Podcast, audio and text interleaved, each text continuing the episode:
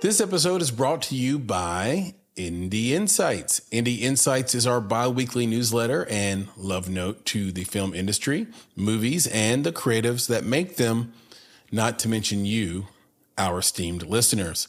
Inside, you'll find curated industry trends, articles, exclusive commentary, and underappreciated films from filmmakers like you worldwide. And the best part is that it is completely free. So join today at www.bonsai.film. It takes just a few seconds. And once you sign up, you'll get the very next newsletter on Friday morning. It's that simple. Go to www.bonsai.film to get Indie Insights, our bi weekly newsletter, and join a network of film creatives just like yourself. And don't worry, we'll never sell your information or spam you with a bunch of nonsense emails, just the bi weekly film industry goodness you need. And if you ever tire of Indie Insights, simply unsubscribe. No gimmicks, no games. So go to www.bonsai.film to get Indie Insights for free.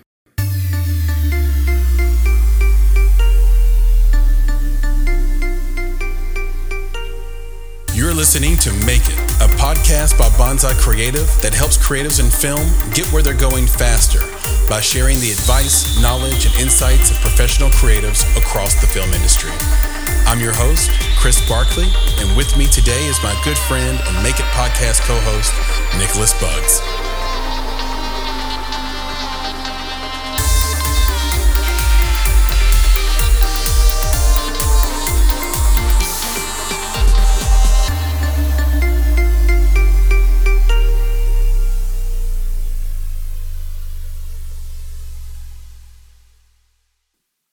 Hello, hello. Chris here with another episode of the Make It podcast. And this is an Indie Talk week. And that means I'm here with my co founder and my good friend, Nick Bugs. Nick, say hello. Hello, hello. How pregnant art thou pauses? Speaking of pregnant, let's talk about R. Kelly. now we we know that R. Kelly had a song named "Pregnant." It featured mm. Robin Thicke and uh, it featured uh, Tyrese and uh, one other. Can't remember the third person. The Dream. Yeah, it featured the Dream. It's a ridiculous song. Oh, you probably produced that track. Yeah. Yeah, I do I do recommend you go listen to it. It's on the 2009 Untitled album from R. Kelly and it's ridiculous, but so entertaining in its ridiculousness. This week, he was uh, convicted on six of 13 additional charges, and this uh, this is probably the last time we will hear about him. So this is it. So I thought, listen, I've always been transparent about the fact that with him and Michael Jackson and others, I've always been able to separate the music they make, the art they make from the individual personal choices they make. Right? Because I don't know them. So how can I why would I conflate them when there's one I can enjoy and then one, you know, MF Doom was probably an alcoholic, but I love his flows all the same, right? Yeah. So, but here's the deal. I was thinking about this. This has been a busy week, eventful week. I was thinking about R. Kelly and the fact that his last two albums, and no one talks about this, his last two albums did not do well. Matter of fact, I, I didn't like them at all. I thought they were well below the standard he created, well below. And I thought it was really interesting that once he started to flop, it then became killing season for him. It became time for him to go back on trial. He was no longer making money. And then you look a little deeper, just one level deeper, and it's not a conspiracy theory. You can, you know, but one level deeper, and you realize that he didn't own any of his own music and that he was a money making machine for his label, who now owns all the royalties to all of his recordings. And they've gotten rid of him. He's going to be in jail probably for the remainder of his life. And he has no claim to the art he's made.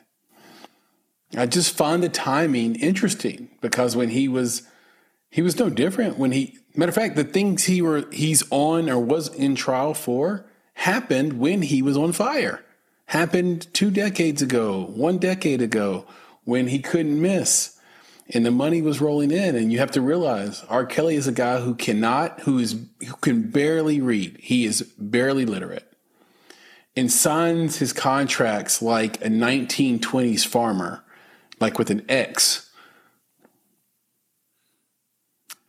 So there is no excuse for him but you also realize that it is a it is it is a shame. The whole thing put together is a shame. And when they were done with them, they're like, "Good, time for you to go to jail for all the shit you've been doing." But uh, when you were really hitting those numbers on the charts, we, we we were able to push the dogs off for a little while. It just it feels bad. It feels bad. So I got a it feels bad all the way around. So how does how does that how does that translate to Mr. Big? you know, you know what I'm saying? Sex in the City, man. Like Mr. Big's the man. You know, they came out with a new series. Mm. And then next thing you know, there's some, you know, some action. There's R. some Kelly should have been allegations. I'm just saying there's some action, there's some allegations. Mr. Big is tossed out, and then his all his people that he thought I, I'm assuming he thought were his friends came out and said, I can't believe he would do such a thing. And you know, we we we side on on you know, or we are all on the side of the person making the allegations, not on his side. And we haven't heard much of anything about Chris Noth since that happened. Yeah. You know, was he at the tail end? Were they was it basically like, hey, we don't really need you anymore. Let this happen and be gone. Is this a way to get rid of you? I don't know, but Yeah, it it's like very a- it interesting feels like that there's a this all came scale. down. right, Nick? It feels like there's a scale of of sort of accus. There's an accusation scale, and it goes from Aziz Ansari to Harvey Weinstein, and just Yeah, depends and I on where you that, fall on you that scale, how far you get pushed out of the Yeah, and how far you fall from grace. And I think, Right. you know, we should definitely say like we're not apologists at all, right? For any of them. No. I have no clue what Chris Noth did or did not do. none. As far as R. Don't Kelly know. is concerned, yeah, as far as R. Kelly is concerned, you know, you and I are probably like, yeah, we don't know him. But man, that video came out, what was it, like almost 20 years ago? You know, I'm like, mm, that look like you, bro. You know, so, so like anyway, Bruce Kelly, not apologist. look like your brothers, right. uh, look like you. Look like you, bro. Yeah, but but, listen- you're, you're right. We I, we sell we separate the the music from There the artist in that way. But yeah, There will never be an artist like Michael Jackson whose pants are intentionally short, whose socks glitter, and who does all that vocal fill between lines, right? People try to copy they and and who sings. it. Honestly, and who sings about what he sings about. I mean, honestly, yeah, that's that's one of the you know not to again you know as a further the tangent here, if you will. But with Michael, honestly, I haven't heard anybody singing about We never what will. he sang about. We never will. That's it. Never's a long time, so you know maybe I deserve to uh, you know take a punishment if that if someone does come along. But you know, but, the, but the deal is, in my mind, and what I've seen so far, you're not going to get. I, I, I just it feels like we have lost uh, several true originals, and the the key to that is is that when you're a true original, you're highly eccentric. So there's a good chance that your normal life lives outside the bounds of the rules. And that can end your life in a variety of ways. And with R. Kelly, I mean, here you have an R&B singer who's so cinematic in his writing. If you if you are, are a fan, you know exactly what I mean. And yodels. He yodels when he sing. He, he has that song. He has a few songs where he yodels. He's feeling on your booty. He yodels at the end. I just want. I, I, don't even want to go there. It's just it's, it's a hilarious connection that you just made between yodeling and the title of that song. So it's just kind of like, yo, you can't even like. just, he also yodels on a song called Echo. Uh, yeah, where he's yeah. like, uh, "Oh, I want to hear you echo, echo." Yeah, yeah, yeah. Orale, orale, orale. That's what he does. Here's yeah, a guy anyway, who yes, he wrote yes, a song yeah, on the spot called it, "Sex Dolphin." there will never be another guy like this. Got it. And Got and it. I, it's it's un, it's it's set. Tupac. There will never. They have tried to recreate Tupac, meaning the record labels. They have tried to recreate Tupac for over 20 years. They can't do it. They keep trying, and they can't do it because he really believed what he was saying. He was authentic. You can't pretend to be a revolutionary. It's either in the blood or not. You were either raised black, by a Black Panther or you weren't. And if you weren't, you can't be him. No matter right. if you try to deepen your voice and sound hard on the record, it doesn't matter. like, you see what I'm saying? So, like I said, it's sad all the way around. And, um, you know, positive energy. Yeah, now, now it's making me want to look up Chris of R. Noth. Kelly. Positive yeah, but, not, no, but, for Chris yeah, Noth. but not, not, no, I'm looking. I want to look up Chris Noth and find out what's going on with him. That's yeah. I just, a story that just fell off the just fell off the yeah. Um, while you know the the um, Armie Hammer thing, you know he's trying to sort of rebuild himself. That's He's uh, done his PR's well, done a great say, job of just keeping him out of the news. That guy's working well, at that, a well, good, timeshare well, in, on an island yeah. right now. Yeah, and I say good luck to him. Um, again, I don't know him, but when it comes to Armie Hammer and that his entire family, I think they will be releasing a. Um, I don't know if it's a docu series or yes, it's just a film. Yeah, uh, basically about the family, right? So, and it is going to be very damning, right? So it's and it's based off of um, I think the the sister it's Armie Hammer's sister's memoirs. Uh, I think that's how it, that's how it works. But basically, it's a very damning account of the entire family. I mean, I think they've talked about, you know, I, I don't want to stretch like it too the new far. Married, she's like the new Mary Trump.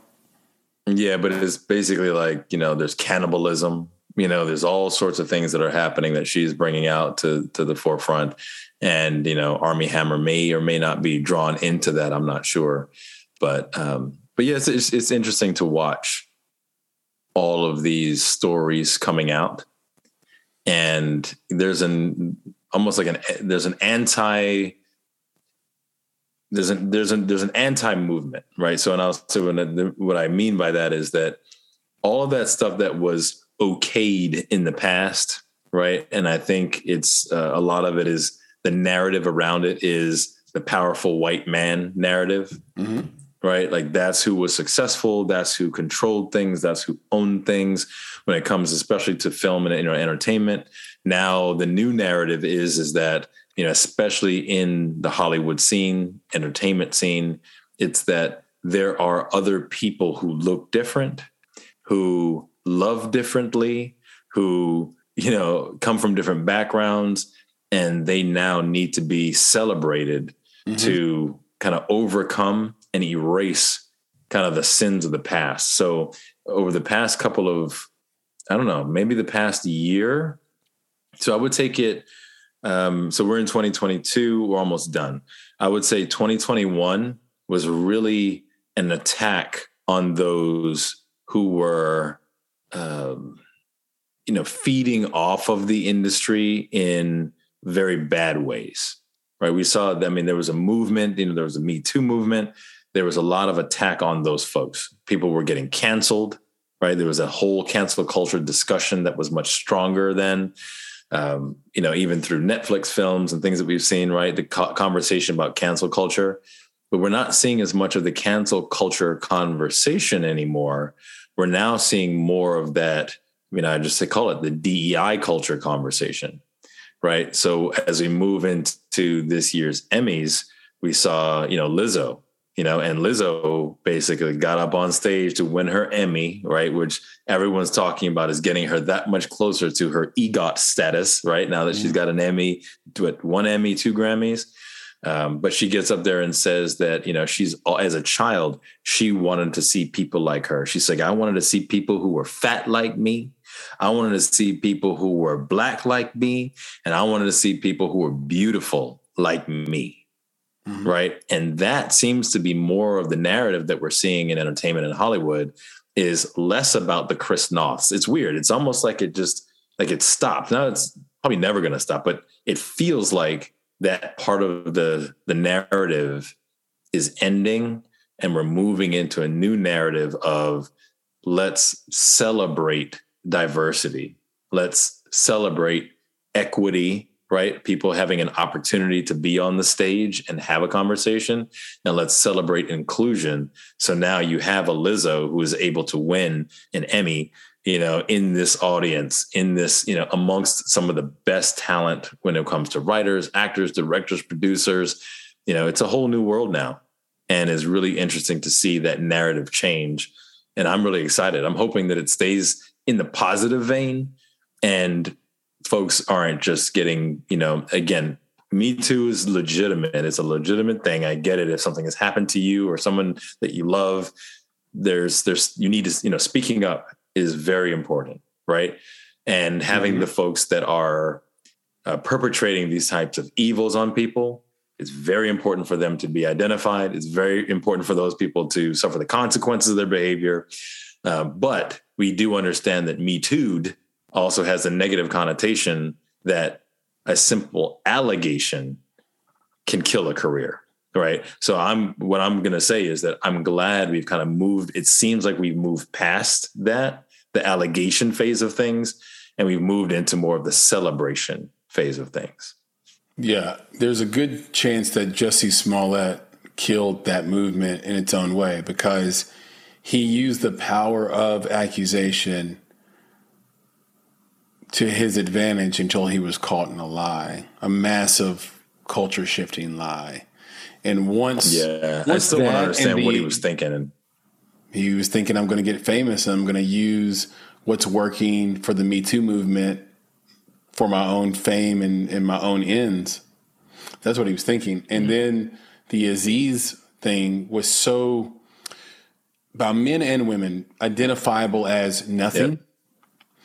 It just it just lost its it just lost its steam. Now Lizzo is incredibly talented, and one of the things you talked about was that shift in culture and it is a shift because people from generation X and Y and boomers, they have the opposite of what you described. You described a generation and culture that wants to see themselves on TV. Previous generations wanted to see beautiful people on TV. Uh, beautiful by definition of Hollywood. Right. They didn't want to see themselves. Yeah, perfect, themselves perfect symmetry. Yeah, they wanted exactly. to see. You got it. They wanted to see the spectacular. You know, they wanted to see the spectacular, and there is a kind of a cold war going on right now as we shift in what is valuable in culture, and it's making a lot of people uncomfortable. I know a lot of these people; they're uncomfortable. They can't. They don't get it. The other thing that's changed is is privacy, and you saw how that played out um, this week with PNB Rock and, and him getting killed simply because they live, him and his girlfriend live in a generation where you share everything you do. And other generations, X, Y, boomers, we protect our privacy. We value privacy. We don't want to tell you how much money we have. We don't want to tell you where our location is. We are good at keeping secrets. And part of that keeping secrets thing is kind of what you know helped people like Harvey Weinstein thrive in Hollywood for so long. So every you know it's all a double edged sword, right? As much as those previous generations, for example, don't want to see themselves on screen. There's also a viral video going around of black children seeing a black Ariel and just doing a backflip over it. Like, wow, she's black. Like, it's so cool. And that made me smile ear to ear. I was like, you know, there's something to that representation thing. Like, like we got used to a whitewashed world as the you know as the term goes, and it's good to have that diversity in there where those things become norms. Um, the old generations based diversity on population counts, and this these last two generations, millennials and Gen Z, they look at diversity about who exists. so it's not about population count, right? Yeah. Um, but it's just been an eventful week, and and for those who don't know what I'm talking about on the P and B Rock thing, his girlfriend and him posted their location at Roscoe's Chicken and Waffles, and then about 15 minutes later, they were robbed and uh, he was killed. And I think this generation is going to suffer heartache after heartache, heartbreak after heartbreak until they realize that there are some things these older generations had right. And those things are privacy, the value of privacy, the value of solitude, and the value of sovereignty, the ability to do something on your own by yourself, or the willingness to learn those things. Um, those are to me the three most dangerous things about it. Um, so, we are going to talk about the Emmys. You mentioned Lizzo, you mentioned the Emmys. It did. How could we not talk about it? I wanted to talk about this concept of currency to help filmmakers as well reach ROI.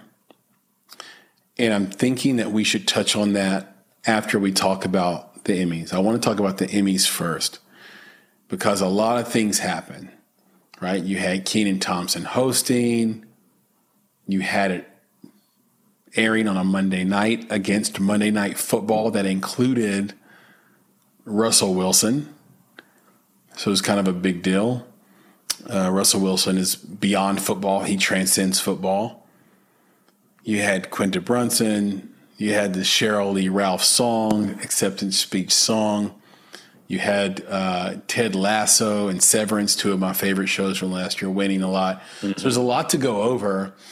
On the ratings thing, I don't know like who is responsible for saying or sort of outing the ratings. They, it's there for everybody to see. You can see what the ratings are, but who makes it into like a massive story where it's like, hmm, maybe the Emmy awards aren't significant. Maybe they're in trouble because no one is. This is the lowest ratings of all time. Well, how many Emmy award shows have post have, have aired prime time against the opening week Monday night football game? Yeah, I don't. I would uh, say very, yeah. very few. Very few, and and it's it's a different time. You know, I think that there's probably low rating, lower ratings for almost everything mm-hmm. because there are so many visual distractions. Yeah, I mean, there you know, there was a time when you know you had to watch CBS ABC, NBC, and Fox. Mm-hmm. Right? Like there, there was a time. That was it. And I think that they talked amongst each other, even though they were competing. All right, you can do the Emmys on this night. All right, we're not gonna run anything on that night. We're gonna we're gonna wait for the next night, and it's all good. And then captive audience for you guys. But hey, when we run our thing, you make sure you don't do anything on that day. Right now, you know, you've got people out there that not only have a plethora of options on their TV screen, they also have a plethora of options on their laptops, on their tablets, and their cell phones. Yes. And they don't have to watch it live.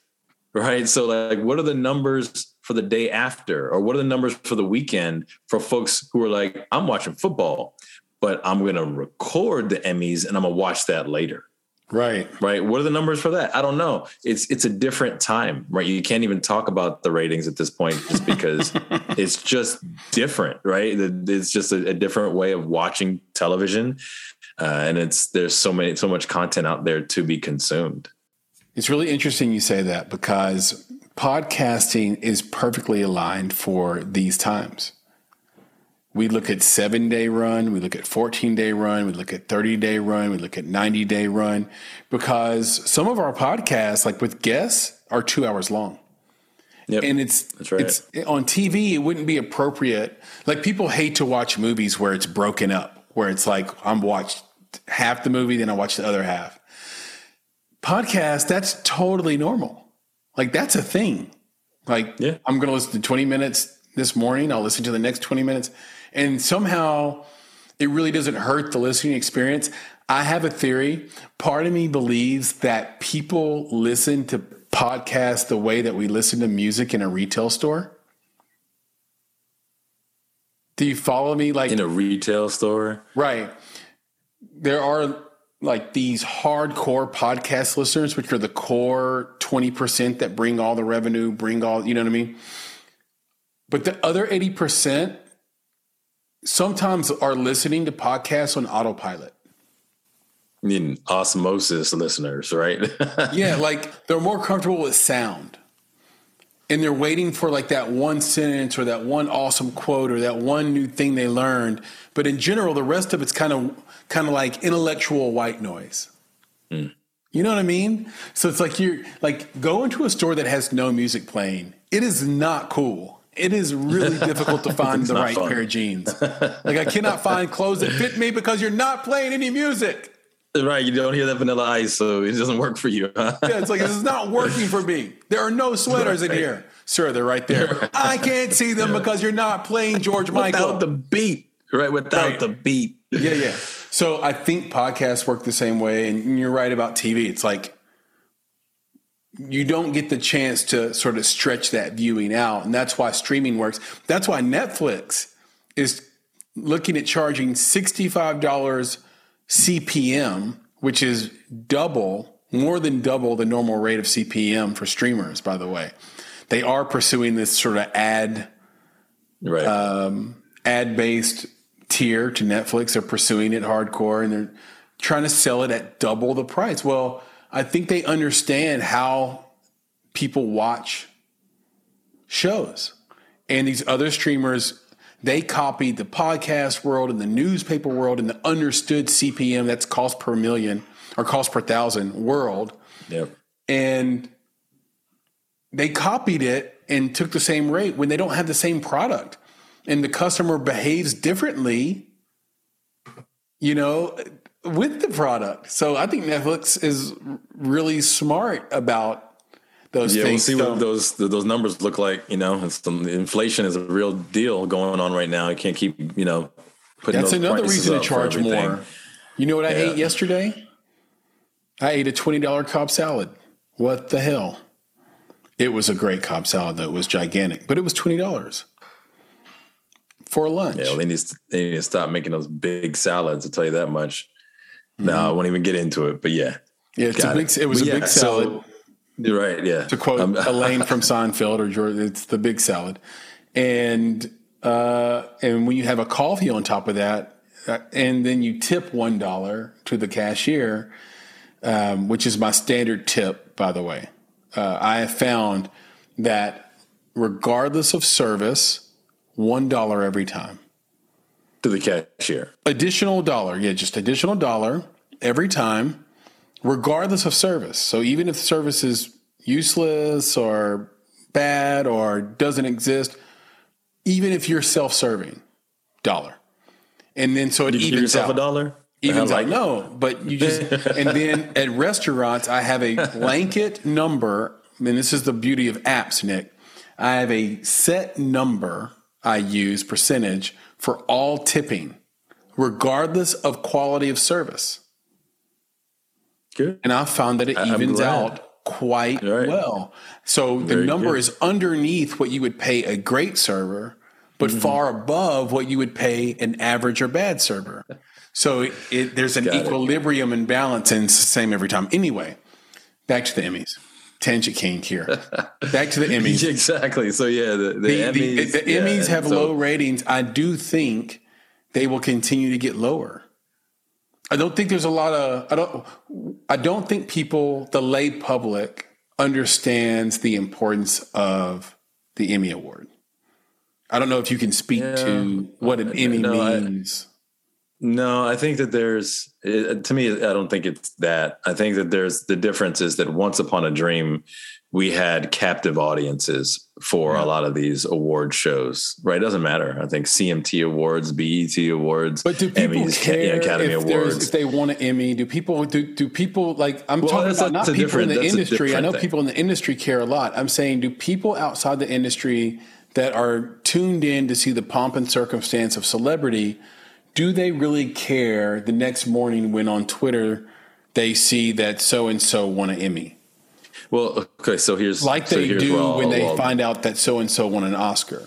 Yeah, well, here's where I think it, it is. Uh, it's a yes that they do care. Um, it may not be the Emmy specifically, but it is the the recognition and the award to whatever they support. Right. Mm. So, for example, Lizzo. Lizzo didn't make any series she made a series about big girls. Hmm. Right. She made a series about, you know, people who look like her, people who are beautiful like her, yeah. right? People who need to be seen though they were not seen, right? Underrepresented communities. You know, people always look at this underrepresented. Oh, black people? No, no, no, no. There's some like this podcast that we're doing yeah. right now, right? This podcast is about an underrepresented community, right? It's an yeah, underrepresented yeah. community of the non-celebrity filmmaker. Right. Right. That's what we're doing. We're supporting that community. So mm-hmm. for Lizzo, people care that she won an Emmy. One, because she has a Grammy and that gets her halfway to EGOT status, which is something that, you know, only a very small handful of people have. But it validates what it is she's doing beyond film it yeah. validates that her message is important. It, it, validates that there's value in what she's doing, what she's bringing to it the screen. It also validates that she's talented, Nick. She's not the only big girl. Right. Yeah. Like, so she's doing like we something. can't ignore right. that currency. Uh, yeah. So that, like that's, she that's made a big girl thing that was good. It. it. wasn't right. just and, and she's superficial that she's black and things. big, you know? Exactly she's competing against other things and i think that's why i do believe that you know folks who are interested in those people are interested in those awards i don't believe that there's a large population anymore of people who are just interested in the award mm. right again we had we were captive you know so that is the thing that was on. There wasn't anything else on.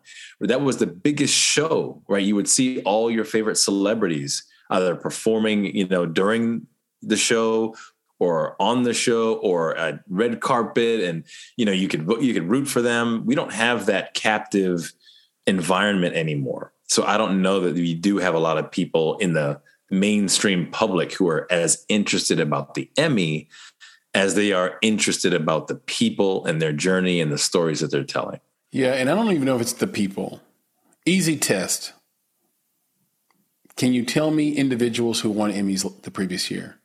And for me, I really have a tough time with it. I could tell you shows that won Emmys, mm-hmm. like Succession, like Ted Lasso, who killed again this year, like yep. I mentioned earlier, Severance. I remember those shows, and I think people are interested in shows that are winning Emmys because there seems to be a baked in validation. Like, I am validated that this show is great, and I'm the one watching it because there's so many shows to watch. It's like you literally can be watching three shows that no one's ever heard of. I was watching a show last night that Sal was put on, and it was called, uh, God, what is it? It's a British show um, called the. Um, I don't know. It's like it's like what what is it? What is it called? When, was it a uh, period piece?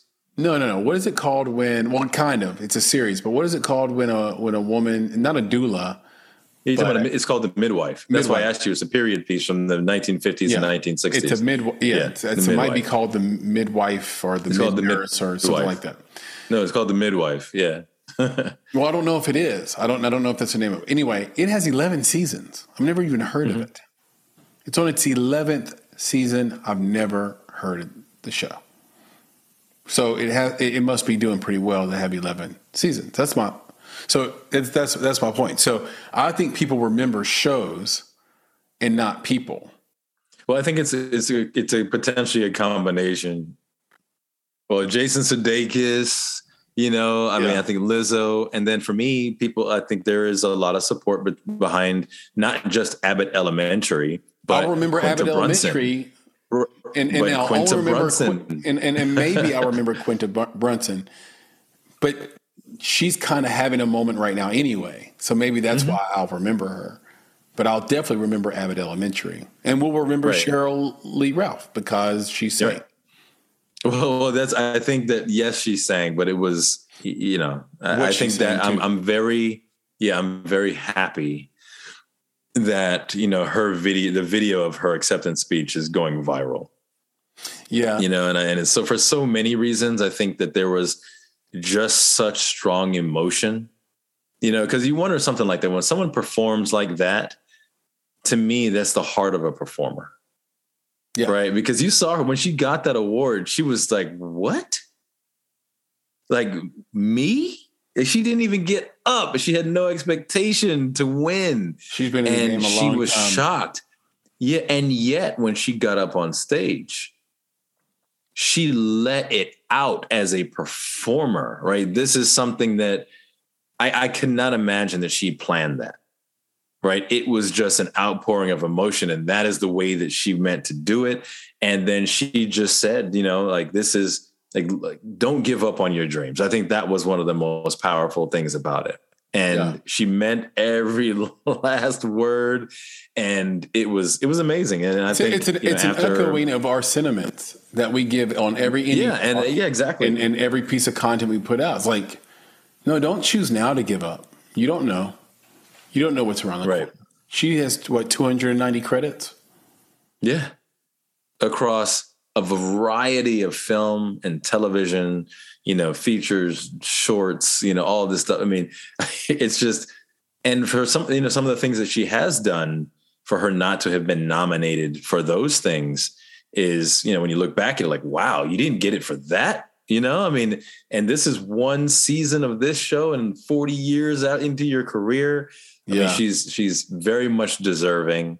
Uh, but as I as I said to you earlier when we were talking about it, I was just like, this is amazing, and she is you know very well deserving. But I can imagine that this is not, in fact, the pinnacle of her career. Right? I think this is talk about validation, it. right, from the academy. I think this might serve as a validation that she belongs amongst that peer group, right? But she's done so much. She's been of such great value. She's done so well. She's met so many people, worked with so many people. I can only imagine how many highs she's had over the past 40 years. You know, my wife still sees her and is like, you know, Sister Act 2. You know, like you can't get her out of your head from that, you know, right. from being you know, in that that role and just I mean, you felt it, you know, when she was mad, bro, like you like you felt that, you know, mama mad sentiment. I mean, it was real, it was palpable, right? Like it was yeah. just so everything she's in, you feel it. And for her to get this again, I think that this again, huge validation and is amazing award. She's much she's deserving. But I do feel like this, you know, should not be the pinnacle of her career. I think that the value she's provided as an actor in the many roles that is the thing that we should really be looking at. So I invite people to go back and kind of look through the catalog. I know she's been in some things that like some Christmas movies and things that we might be like, ah, it's Hallmarky, but you know, folks can count on her yeah. in those roles. But I would say go back, watch Sister Act 2. I would say go back, back, back and watch The Distinguished Gentleman. And I would say go back, back and watch Moesha. Oh yeah. Right. So yeah. yeah. So watch those and you'll see that she has been long since deserving of the accolade that she got the other night. Yeah, here, here. And there are a lot of people who don't win.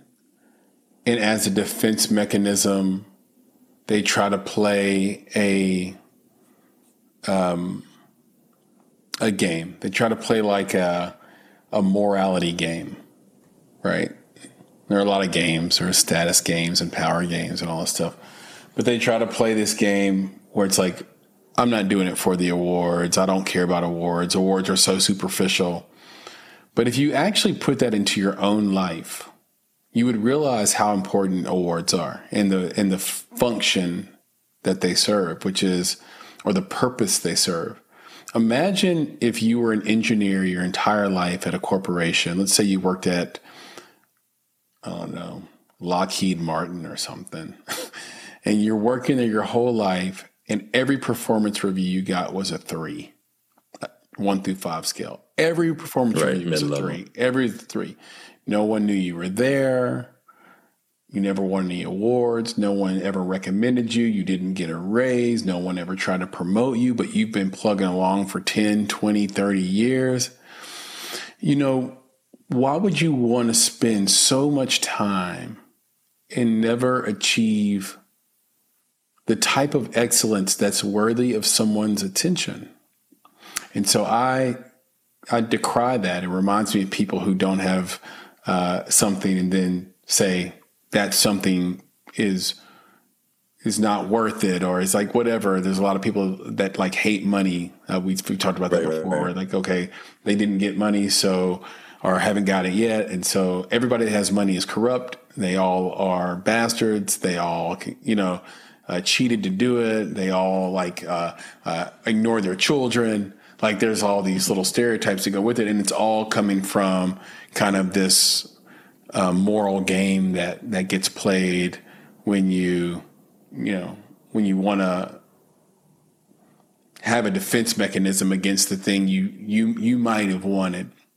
And people do that with awards, and I say to hell with that. Uh, speaking of of different types of uh, currency, I want to hit this really quick because we're going to go yeah. and do a deep dive on this later. But you know, one thing that me and you do every single day is talk to filmmakers that want to get something made, want to pitch a story, want to brand and market a story, want to find out if the script is worth making.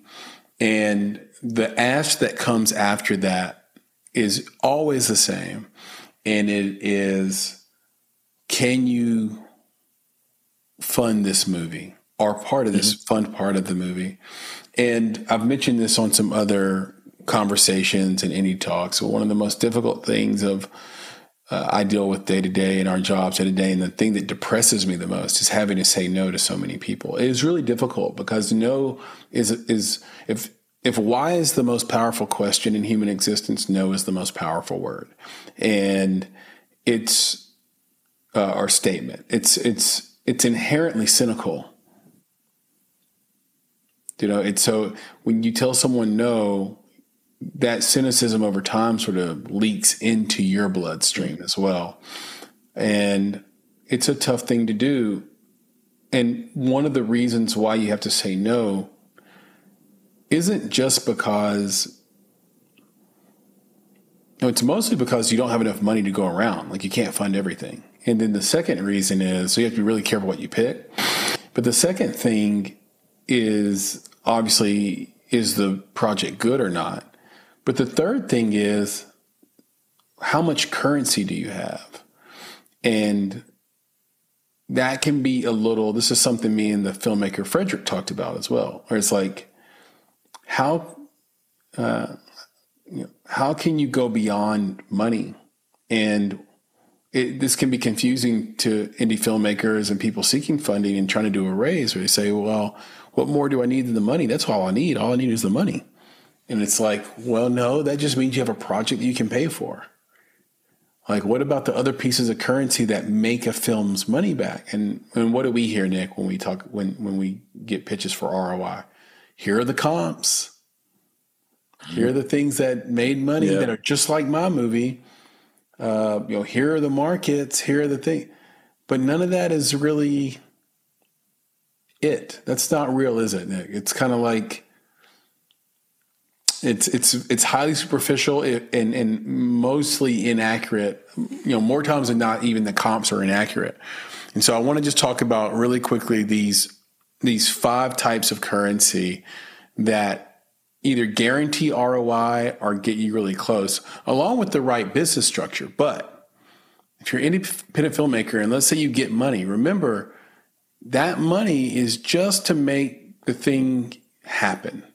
Again, just like it's the equipment, it's the time of the of the crew and the and the cast and et cetera. But do you have the currency of access, the currency of talent, the currency of network, and the currency of knowledge?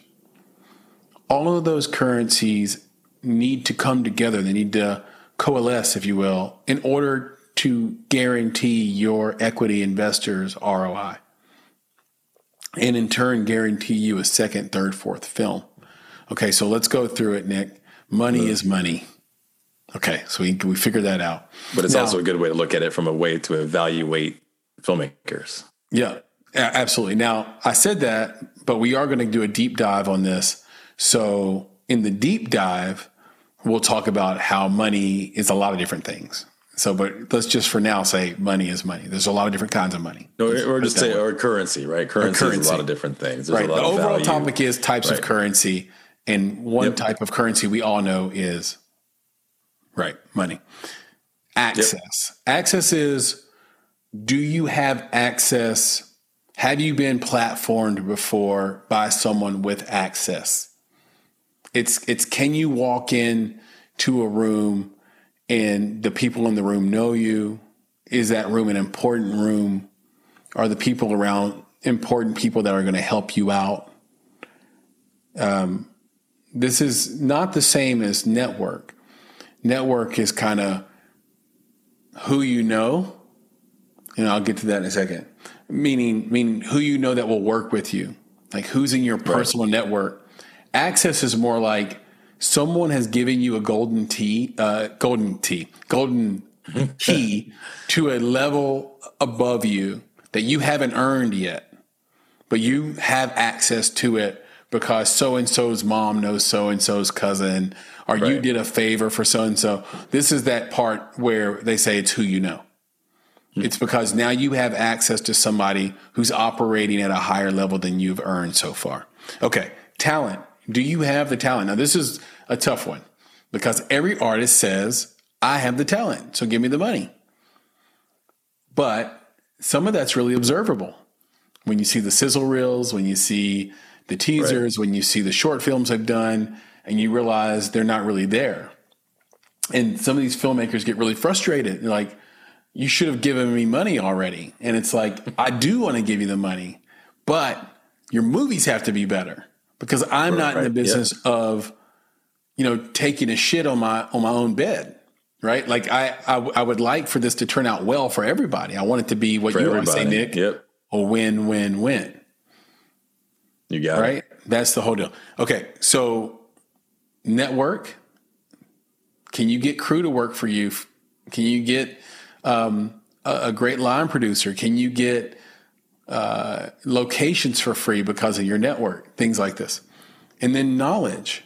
Do you understand that it's a film business? Do you understand how it works? Do you understand the structure you should have? Work. Yeah. Do you have do you understand the structure you need to have before principal photography to ensure that you're in the black? Uh, do you have knowledge of your equipment? Do you have knowledge of every person's um, role on set? so you can help them out or see problems in advance and save time and money. Things like this. So those are the five. I know we want to go quick, but Nick, can you expound or give me any thoughts on each one of those? So we can start with, well, you know what? We'll skip money because about money. Let's go to let's go to access, talent, network, and knowledge. Yeah, I don't think we need to expound further on those. I want to flip it a little bit. Oh. Um, so there's the the currency that a filmmaker flipping, has for real. There you go. Um, there's a currency that filmmaker has, you know, but there's also the currency that I think that they neglect hmm. in the people that they engage with that are in or in their network. So, for okay. example, you talk about people coming to us with a script and then saying, "Hey, can you give us money?" Yeah.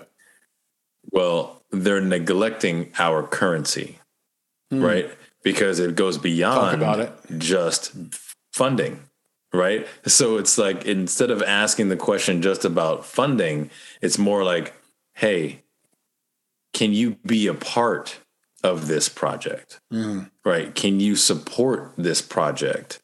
And if you're interested in this project and seeing where it's going, we would love to determine what type of currency you can offer to the project, right? Because let's say we did not want to provide money, but because we like the filmmaker, something that they've done in the past, or a relationship we have with them in some way, we're willing to give them the currency of our network. Yes. Right? Or we're willing to give them the currency of our knowledge. Or we're willing to give them the currency of access to a production company, a distributor, a high level producer, whatever it is. We're willing to give them access, give them an open door to something that they did not have access to before. And I think for me, that's one of the biggest challenges is the fact that the that filmmakers may be neglecting the currency that folks that are in their network or high net worth individuals have and they stop at money. And that for some folks can be off-putting right? All you're asking me is for my money but that person knows that they're worth much more than the dollar signs.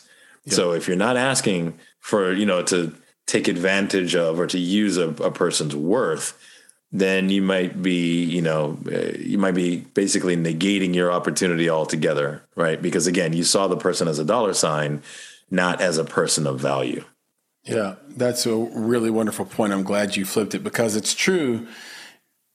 Every opportunity, whether it's us or someone else, obviously, like it's a really mm-hmm. important way to interact with someone is to just try to understand what is the currency they bring versus being sort of um, closed minded, if you will, or almost like uh, single minded to a fault. I mean, some right. of that focus is really great, but I know that there are people that that say, "Well, you're here for money, and that's it," or "You're here just to give me uh, access, let's say, and that's it," and I'm not really bringing anything to the table, right? But I, I want that from you, and then and then they don't explore deeper.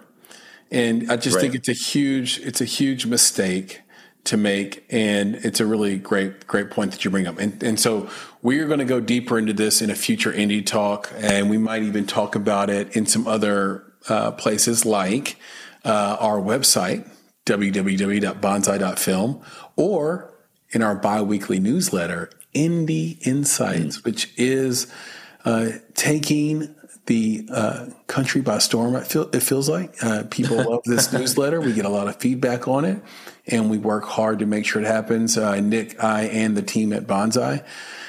I can already hear the question. The question is, well, how do I become a, a member of this? How do I read it? Well, you mm go to www.bonsai.film forward slash subscribe. So that's bonsai.film forward slash subscribe, and you will get the very next newsletter we do. We release these on Friday afternoons, and uh, you'll love it. And look, here's the deal if you don't love it, just unsubscribe. There's no big deal to it, there's no gotcha here. Uh, it is simple. If you love film and you love independent creators, this is the newsletter for you. And if you get tired of that, then just unsubscribe and come back later. Uh, you can also reach out to me and Nick for questions about this podcast or branding and marketing or advisory producing or script coverage or any of the things that we do that you find on our website. You can reach out to us. Uh, Nick is at nick at bonsai.film. And I, uh, you can reach out to me on uh, Twitter. I like Twitter. So you can hit me up at Flame in Your Heart. That's F L A M E I N U R H E A R T.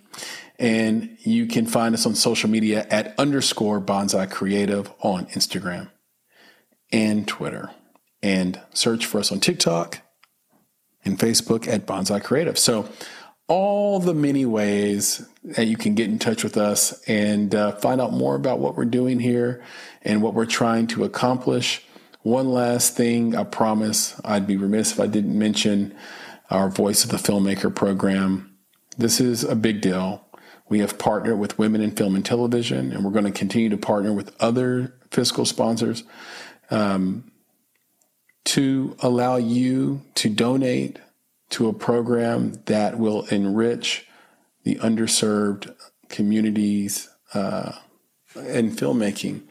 Uh, and and the, one of the largest ones is women in film. It's just a reality. It's a sad reality. People think about women in film as filmmakers, and it's still not like a, a like a regular feeling, right? It's kind of like that old riddle about doctor female doctors, and we just assume the doctor's a guy, and we just assume the filmmaker is a guy. Well, we're here to put an end to that and and help out and enrich the lives of these female filmmakers across the world. And we do that through the voice of the filmmaker fund. And there's going to be so much more attached to this. So keep your ear to the ground on that. You can find out more about that at again bonsai.film so with that nick this has been an absolute blast as i knew it would be yep as always man as always Yep. And can you leave us with the credo?